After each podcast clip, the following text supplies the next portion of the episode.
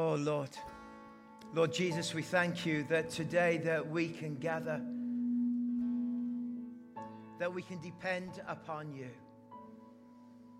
Lord, we come to you and say, Come, Lord.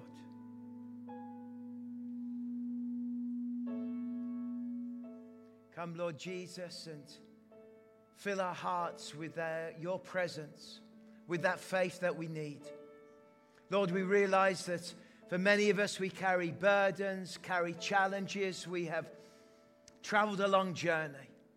But we thank you, Lord Jesus, that this morning we can depend completely on the presence and the power of God in our lives. We thank you that we can depend upon the work of the cross and Jesus Christ that came into the world to change the world. We thank you, Lord, that in a world that is full of darkness, a world that is full of, of pain, a world that is full of pandemic, a world that is full of rumors, we thank you that there is a firm foundation and there is a rock on which we can build our lives on. And that rock is the Lord Jesus Christ. And Lord, we honor you. We praise you. We just say it's so good to be together and to honor you and to sing and to praise and to glorify your name. Come close to every one of us that is here, whether we are believers or not, whether we have just come along because it's today is Mother's Day and whoever and whatever, we thank you that wherever we are in our journey, you want to be with us. Whoever we are in our story, you love us and you care for us and you want to bring hope into this world, Lord Jesus. Thank you for that. We pray again for the mothers of the Ukraine today.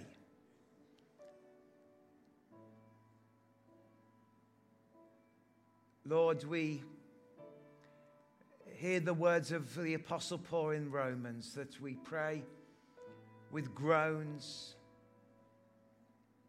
and not with words. And Lord, we don't even have words to say, but we feel the groan of our prayers for the needs of that nation and the mothers and the children at this day. And we pray, Lord, have mercy upon us. Have mercy upon the mothers. Comfort the mothers, we pray in the Ukraine today.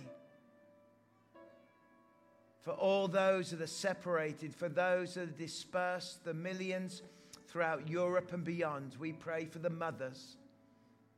A whole displaced generation of women that are spread all across Europe. We pray for the peace, the comfort, the presence of God and the light that will shine in the darkness, we ask in Jesus' name. In Jesus' name. In Jesus' name. Amen. Amen. Thank you so much. Please be seated. Good morning. It's so good to be back. Thank you, Zach, for leading us in worship. Uh, thank you, team. It's lovely to see you. I just realized that Zach's parents are actually in church today. Uh, I think it'd be nice to honor them. Stand up uh, and say hello to everybody, and you can go and harangue them afterwards. There you go. So uh, that's Zach's mum, and um, she's pretty special, your mum, isn't she? And your dad's awesome as well.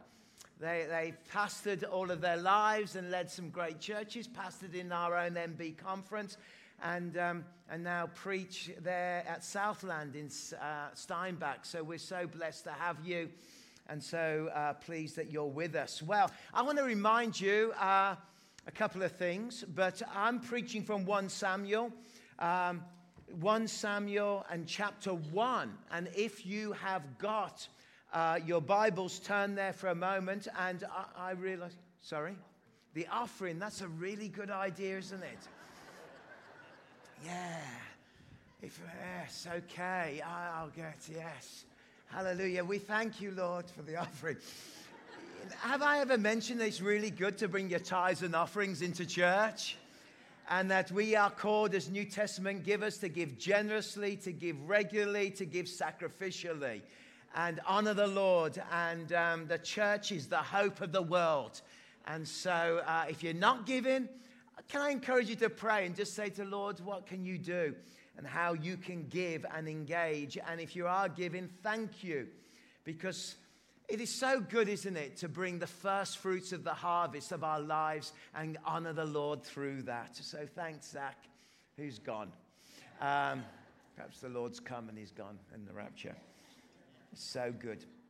While the bag's been uh, passed around, uh, I'm going to be preaching from 1 Samuel chapter 1, and I'm going to be talking about Hannah and her. Uh, her battle and her breakthrough and what God. The reason I want to talk from Hannah is, um, is to really talk about the idea that, that God answers the prayer. The story of Hannah is about a mother who prayed with a heart that pushed into God to see breakthrough. And I believe in the power of prayer.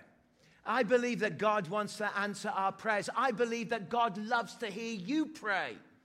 And the heart of Hannah is one of a heart of a mother who is pushing in, who is believing that in the darkest of situations, we can believe that God will come and God will bring a breakthrough and God will bring a difference. And we believe in, a, in, in prayer as a church. We have 21 days of prayer.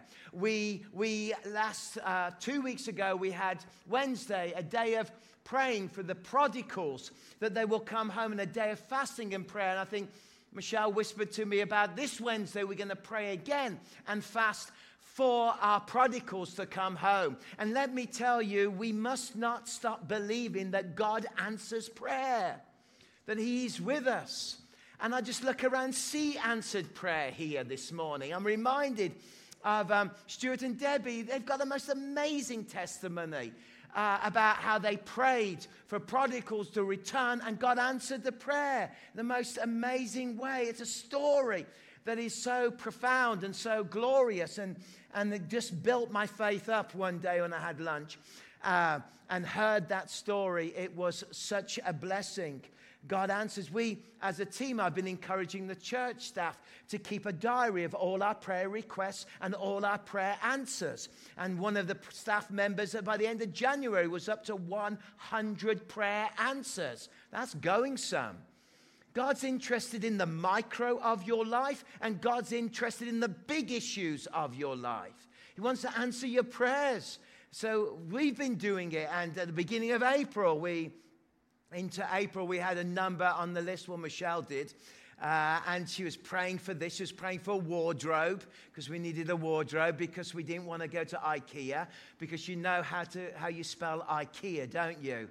Yes, H E L L. And it's a, it's, it's a frightening experience for a man.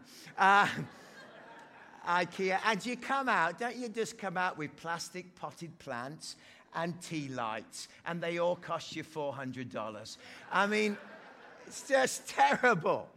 So we're praying, praying for wardrobe, which, hallelujah, we got an answer, uh, which was a lovely moment. We're praying for Canadian citizenship. We hadn't heard about Canadian citizenship for, for months, and uh, it felt like years.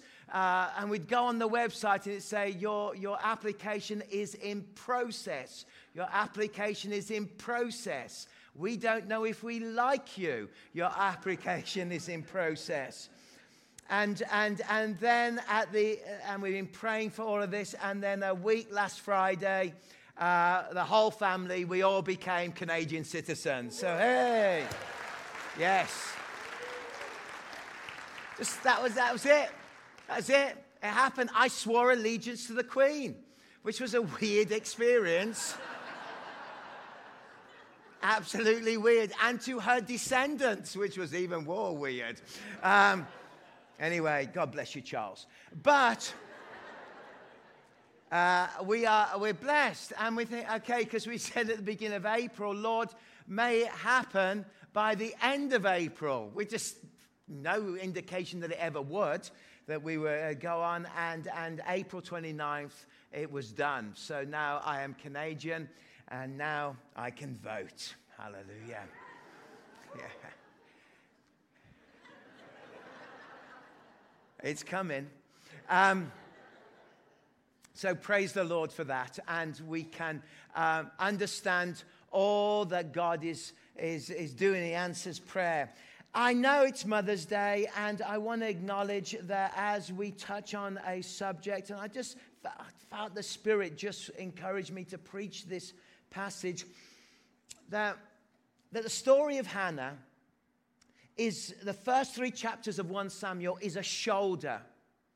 It, it, it makes the transition from Judges to Ruth, as it were, into the change that is taking place in the nation. And we know in Scripture that there are these amazing stories of women who find themselves barren who at a significant time in the history of Israel or are a miraculous moment happens that links Israel to birth and to what is taking place. So there is a micro story of a struggle of a beautiful woman called Hannah who seeks the face of God and who is experiencing immense pain on the micro level. But as a shoulder, you have three chapters that are bringing the great transition as we enter in to the kingdom of David and the shift that is going to take place and the covenant of David that will take place that will eventually bring the Messiah into the world. So let me remind you that you have the moment of Sarah and Abraham when Sarah was 90 years old and she was without child. And it's the, the birth of Isaac is the birth of a nation that is taking place. And here we have the story of Hannah, whereby the world of Israel is in an absolute mess. And in chapter 17 of Judges says, Everybody did what they saw right and fit in their own sight. Doesn't that sound like today's culture? That everybody feels right what they can do, they see in their own sight. And that was, this is the situation in Israel.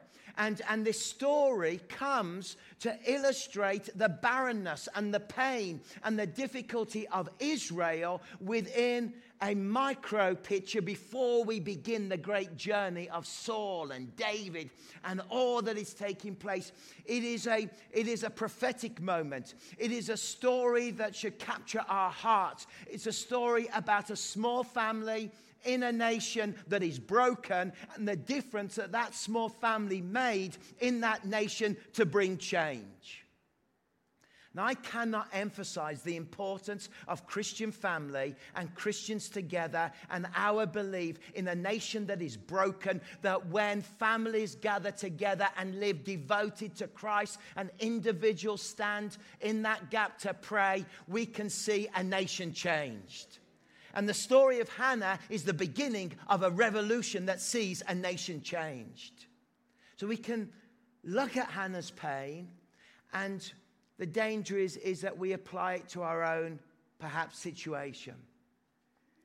I want to tell you whatever pain you're going through and whatever you're facing, I want to tell you that the love of Jesus is with you. I want to tell you that God surrounds you, that God loves you, that you are his precious one. And that even though in your own journey you may be facing challenges, I want to end this message with a note of inexcribable hope that God comes and moves and that we see a mighty one. So I need to get on with this message having introduced it. Uh, let's start at verse 3. Year after year, this man went up from the town to worship and to sacrifice to the Lord Almighty at Shiloh. And Hophni and Phinehas, the two sons of Eli, were the priests of the Lord. and whenever the day came that Elkanah to sacrifice, he would give portions of the meat to his wife Peninnah and to all the sons and daughters and to Hannah he gave double portion because he loved her and the Lord had closed her womb. Hannah's womb and her rival kept provoking her in order to irritate her. This went on year after year whenever Hannah went up to the house of the Lord. Her rival provoked her till she wept and would not eat. So we have a dire situation. We have an interesting introduction here. We have a man. We have a man with a family. And this man, Elkanah, is making his way yearly to the place of Shiloh to worship God with his family. What is interesting is the piety of this family. Although there are problems within this family, and we'll step into those, there is piety there. And we see, first of all, we see that it is unusual at t- this time, but this family is unusual. This man is devoted and regularly goes and worships the Lord and honors the Lord. The second thing we know from this is that this man is generous. He's generous in his portions of meat that he gives so they could go to the holy place of Shiloh, that they could go and honor the Lord, and he would hand out the offerings. And because he cared for Hannah so much, he was generous and gave her a double portion of offering to bring to the place of worship. We also know that he deeply loved Hannah. Probably Hannah was his first wife. And then his second wife was Peninnah because she was unable to bear children. And of course, children were the, the central, in this culture, the central purpose of why women existed. It was the reason, it was the purpose, which is hard for us to imagine in today's society. And I'll explain that in a few more moments. And we know that this man, Elkanah, he had a terrific character. At least he, his character was devoted. His character was, was open to going and regularly worship at Shiloh. His character was generous and his character was, was thoughtful. And he tried to meet the needs of his wife Hannah, although she couldn't have children. So we have a pious family that are moving before. Now, of course, you look at this and instantly we see that, that he's got two wives. And we think, well, how does that work? Is, is God in favor of two wives? Can I just say quickly, no.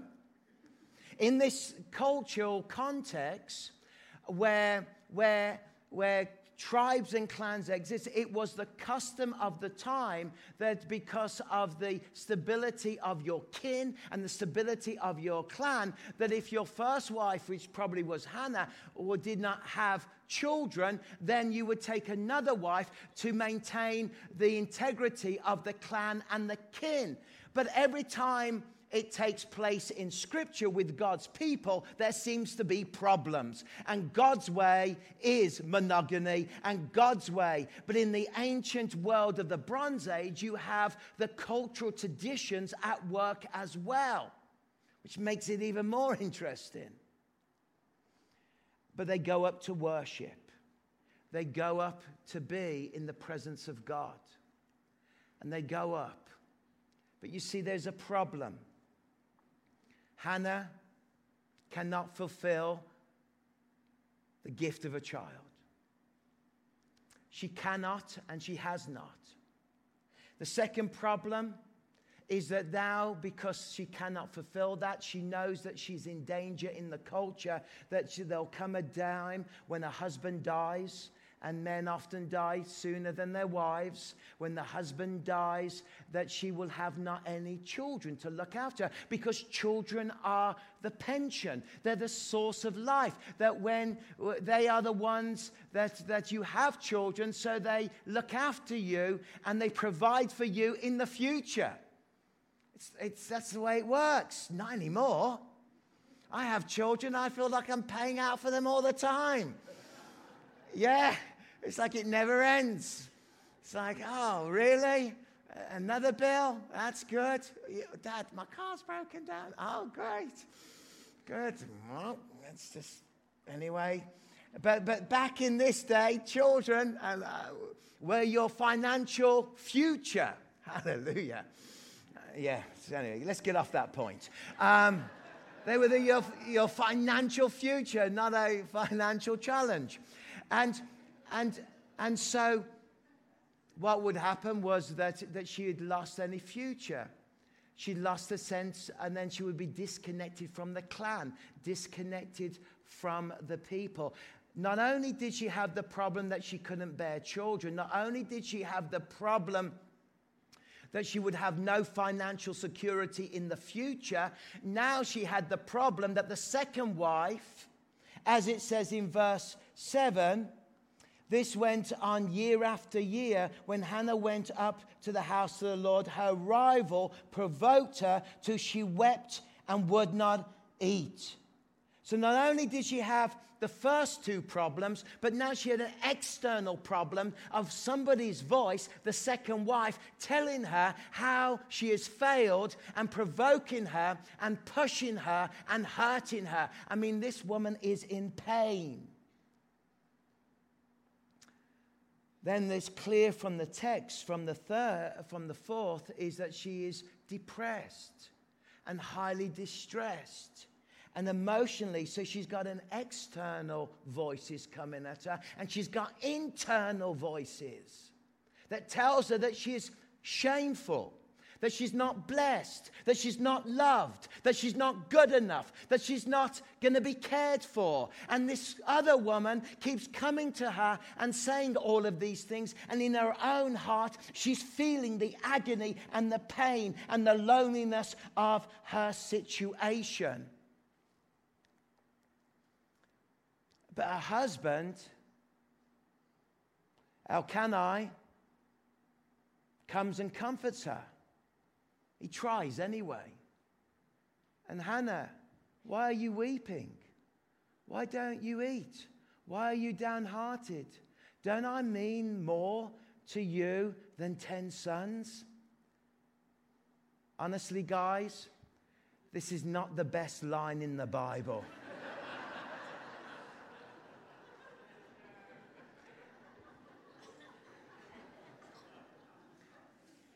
Darling, I know you're having a rough day. I know that you are blue today.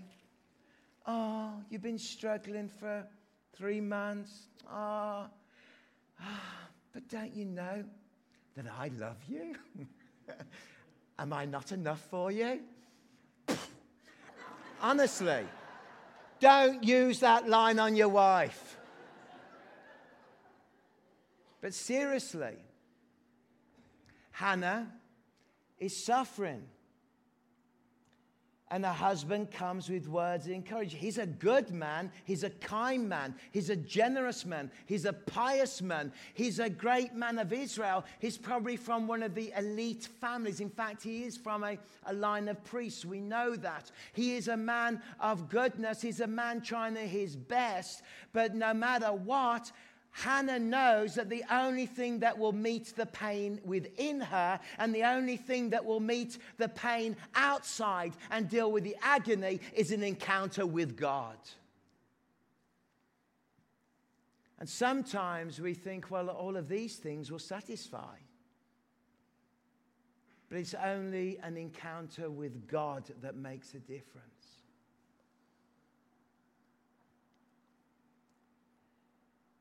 And so we have uh, the piety of a family, we have the problem and the pain of a woman, and we have the prayer and pouring out. Once, when they had finished eating and drinking at Shiloh, Hannah took up now. Hannah stood up, and now Eli, the priest, was sitting on the chair by the doorpost of the Lord's house. In her deep anguish, Hannah prayed to the Lord, weeping bitterly, and she made a vow, saying, Lord Almighty, if you will only look on your servant's misery and remember me, and not forget your servant, but give her a son, then I will give him to the Lord for all the days of his life, and no razor will ever be used on his head. And as she kept on praying, now I want you to notice these verses. Verse 13. Because now we get an insight into the heart of an Old Testament ancient individual seeking the presence of God.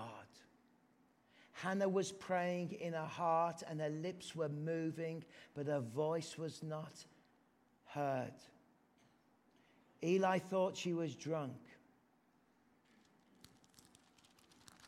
This is a beautiful little moment. Because what does she do with her pain? The whole world, the whole system is against her. Everything is against this poor woman. She's got the system of the clans and the kin against her. She's got the system of, of the way that culturally, what was culturally accepted, accepted against her.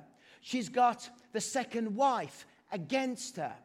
She's got her own mind and her own depression and her own shame against her. She's got the reality of a husband that is really buoyant and a very positive personality, but not giving her any comfort. So she comes, and this is the pivot moment when it shifts, when Hannah comes into the holy place and she starts to speak to God and to pour her heart out and she speaks softly, like she's mumbling, and she is earnestly, she is emotional, she is passionate, she is believing, she is saying to God about this situation. She has brought offerings. She has come yearly. She's carried a burden. And now she's in the temple. And now she's not the temple, but the place of worship. She's now in the place of worship. And she's been watched by Eli. And she is just agonizing, pouring out her heart.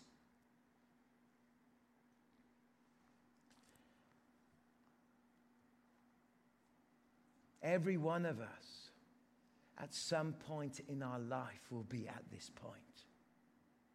Every one of us, I would suggest, has been at this point in our past. That whatever the issue is, whatever the wilderness you are in, and she's in the wilderness, whatever battle you have faced, whatever you've been through, the answer is not external things. The answer isn't the comfort of a person or a man. The answer isn't a system. The answer is an encounter with the power of the living God where you pour out all your heart to God and you say, God, I am in this. God, I feel this. God, I'm in pain. God, will you meet me in this pain? Oh, how many of us have been there? I know that all of you have been there in some way at some point because we're human.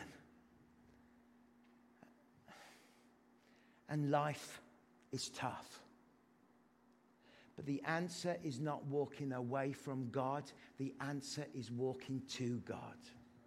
The answer is not zipping up and stop speaking and become stoic. The answer is to pour out your mind, your words, your heart to a God that loves you, a God that sees you, a God that knows you, a God that wants to redeem you, a God that is always with you. It's about prayer, it's about intimacy, it's about never stopping talking to the God of the creator of the heavens and earth who loves you it's not about religion, it's about authenticity and vulnerability and just telling it as it is and lamenting and saying, God, I don't have the answer. I haven't had the answer for years, but God, you have the answer somewhere. God has the answer somewhere for your life. Don't give up on your life.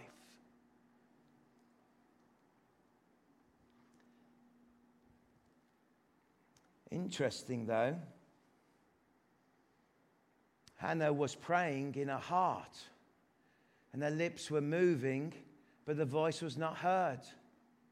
That's quite usual for Christians. I came out of a prayer meeting for an hour this morning with a group of 14 people, and their lips were moving, a lot of them, and I couldn't hear what they were saying. They were just like praying for our church. But Eli thought she was drunk. okay, so now she's struggling with all those things, and finally, along comes a priest and says, Are you drunk? Does it get any worse? Have you been drinking from wine and beer? I mean, like, how long are you going to stay drunk? Put away the wine. Put your wine away, he said. How long are you going to stay drunk? Put away your wine. It seems that Eli, the priest, is unable to spot a devoted worshiper of God. And he can't tell the difference between drunkenness and the heartfelt prayer of a prayer warrior. Well, why is this? Well, we know in chapter 2 and 3 is because his sons spend most of their time drunk. And at Shiloh, there seems to be a lot of drunkenness. And what is usual is misbehaving, as we know, because they were stealing from the, the place of worship the two um, sons of Eli. And they couldn't recognize the true heart of a praying person.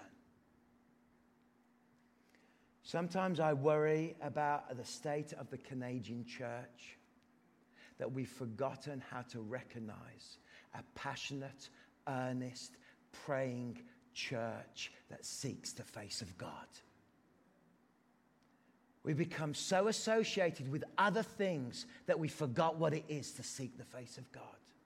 We forgot what it is to call on the name of the Lord in crisis. We forgot what it is to turn to God immediately in times of distress and to keep believing and to keep pushing. And that the prayer of the righteous is heard. And that if we humble ourselves before God and we come, ask and you receive, seek and you will find, knock and the door will be open unto you. The whole purpose of Jesus coming into the world was to enable us the ability so that every one of us can pour our hearts out to God. It does remind me of the book of Acts, though, doesn't it? They look and go, Hannah's drunk. And they looked at all the people being filled with the Holy Spirit. They must be drunk. What is about Christians? We get, get accused of being drunk. By the way, I'm completely sober this morning.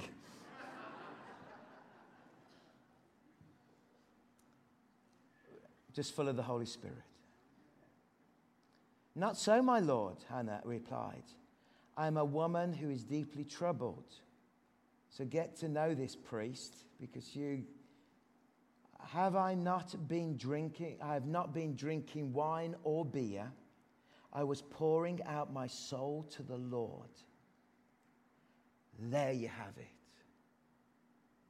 pour your soul out to the Lord and never stop doing that Whatever illness comes, pour your soul out to the Lord. Whatever relationship battle you have, pour your soul out to the Lord. Whatever grief you have, pour yourself out to the Lord. Whatever bankruptcy you face, pour your heart out to the Lord. Whatever child is addicted to some kind of drug, pour yourself out to the Lord. Whatever mental illness has come to your home, pour yourself out to the Lord. Never stop pouring yourself out to the heart. Mothers here that are battling for their children, pour yourself out to the Lord. Grandparents who are battling for their families, pour yourself out for your Lord. Great grandparents who are still battling for their families, pour yourself out to the Lord.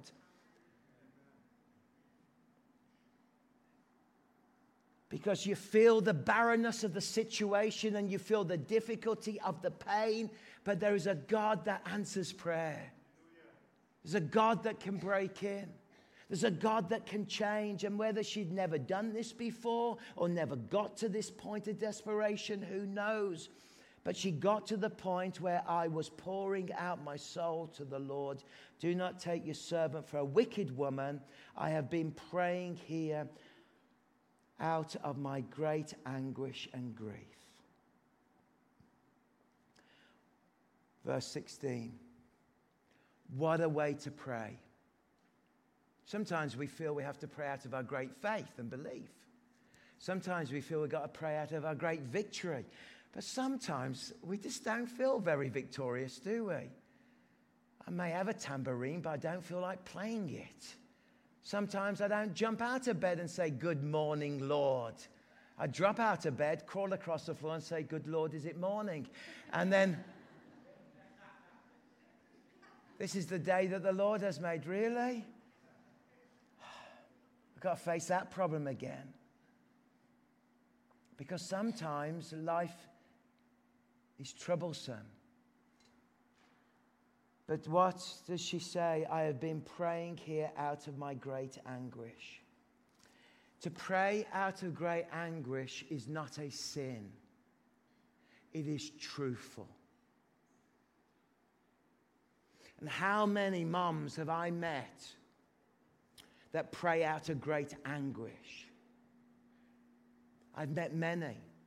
Anguish over choices their children have made, anguish over grandchildren and their choices they have made, anguish over the growing epidemic of mental health in our children's lives, the anguish.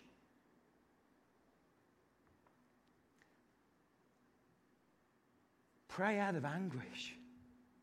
Pray out of honesty. Pour your soul out. Pour your soul out, my friends. And Eli answered, Go in peace. She gets the religious blessing. And may the God of Israel grant you what you have asked for him. She said, May your servant find favor in your eyes. Then she went her way and ate something and her face was no longer downcast. She found breakthrough. The miracle hadn't happened. She's got to go back. She will sleep with her husband. She will conceive. She will have Samuel. And Samuel will be the figure that will bring the biggest change in Israel. But she goes away with peace, she goes away with hope, and she goes away with confidence. And when we have truly poured our heart out in prayer to God, and it's hard. When we come through the other side of that and we've left the voice that condemns us, We've left the voices within us that shame us. We've left the religious voices that say, Are you drunk? We've left all of the culture and social disgrace. We've left all of our personal failure and all of our story behind. And suddenly we are literally naked between us and God. And God is there and God meets with us.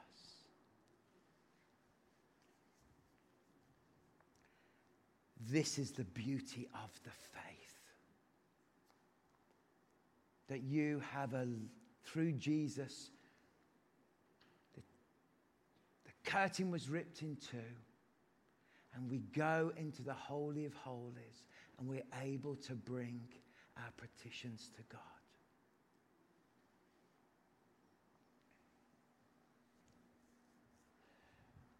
But this is also a picture of Israel.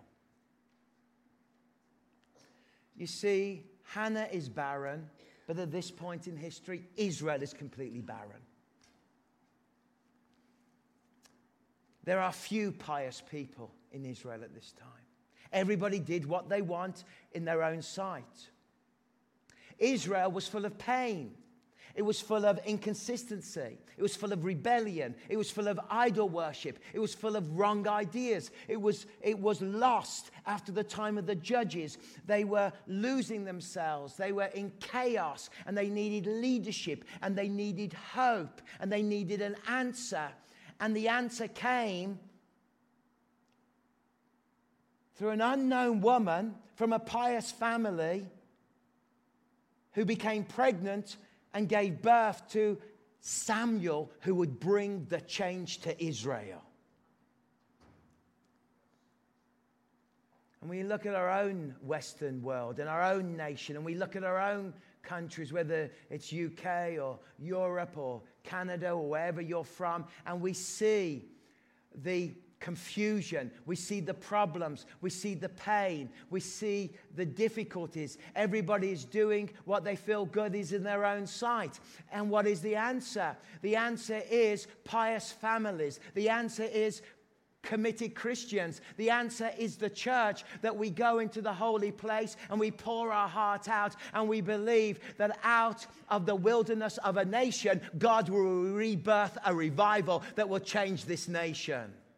And this is what's happening because what comes from this comes David. And what comes from David comes Jesus. And Jesus is the supernova event that changes the whole world. And the Son of David comes, an eternal throne, an eternal kingdom, an eternal hope, and an eternal love that changes the world, a new kingdom and a new place in the kingdom of God. And you can track it right back to Hannah. This should give us hope to believe that in your barren situation or your wilderness, whatever that may be, and I'm not referring to childbirth here, I'm dis- referring to anything in your life that is creating pain and you need an answer. That God as you pour out your heart and you leave his presence will give you peace, hope, and confidence. And that in that place of prayer, something is conceived that can change your situation and bring hope. So pour your heart out. Hallelujah. Can you imagine living your life without the inability to talk to a God that loves you? Can you imagine? Traveling through this world without being able to commune with God. Interesting that it starts the whole story off with a pious man and a pious family who are devoted to God. And this is one of our great dangers in our modern, everyone does what they feel fit in their own eyes is that we, we lose the sense of the gathering of the saints for us to coming and giving our offering of worship to God together. There is power in the prayer of us being together. There is power in the assembly of the saints. There is power when we build rhythm of attending and connecting and worshiping and going. I don't understand it, but God seems to like it. There's power in us being here together and bringing our needs and pouring our hearts out. So please, let's stand together.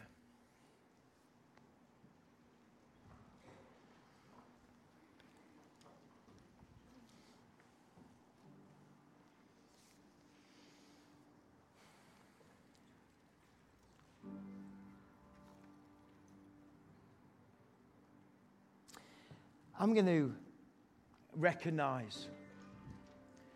Although the message and the context of Hannah is to do with the barrenness of a nation and the arrival of a prophet, a priest, a judge called Samuel that will change the course of Israel.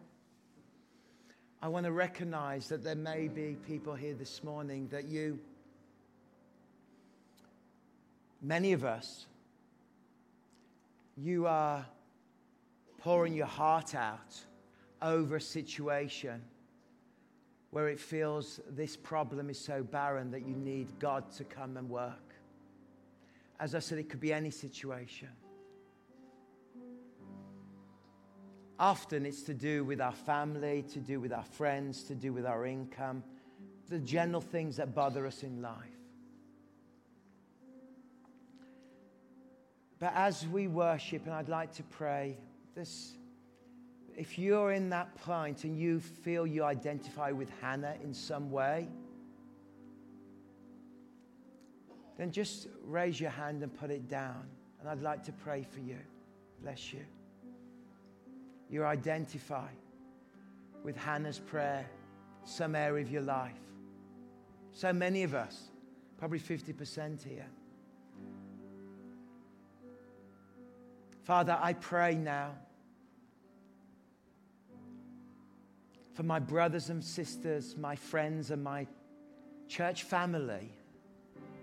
And I put my hand up, Lord, because I've got a Hannah situation in our family. That, Lord, I pray, God, that you will come and you will bring the hope of Jesus.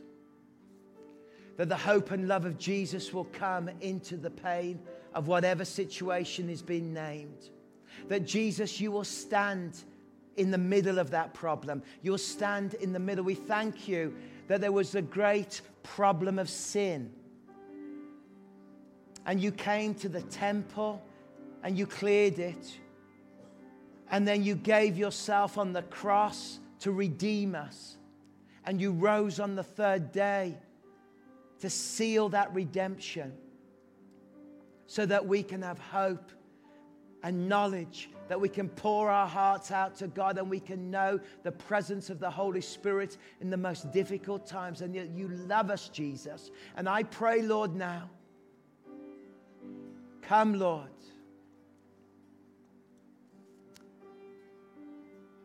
And pour yourself into this situation that people are facing and bring your hope and your breakthrough and your healing in Jesus' name.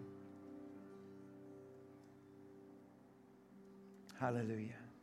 We're going to worship our final song and sing. And I'm going to ask uh, any elders that are here and pastors and any prayer ministry people, and pastors' wives to come and just stand down at the front. And if this really resonated and you want to do a prayer of agreement, with somebody this morning about what you raise your hand for and just to pray with uh, somebody because I don't want anybody to leave without having the opportunity to pray, then just come and we'll pray. We, we do this at this church. We have times when people come forward. It's, you know, when I was a teenager, I used to come forward every week. I loved it, but I had a lot of issues. But just doesn't matter. We're here. You won't be accused of being drunk. You'll just be accused of pouring your heart out to the Lord. Amen? And that God loves you. It's a safe place to receive prayer and ministry and to find hope. So, can I invite those prayer people to come and join? And um, you come and get prayer right now.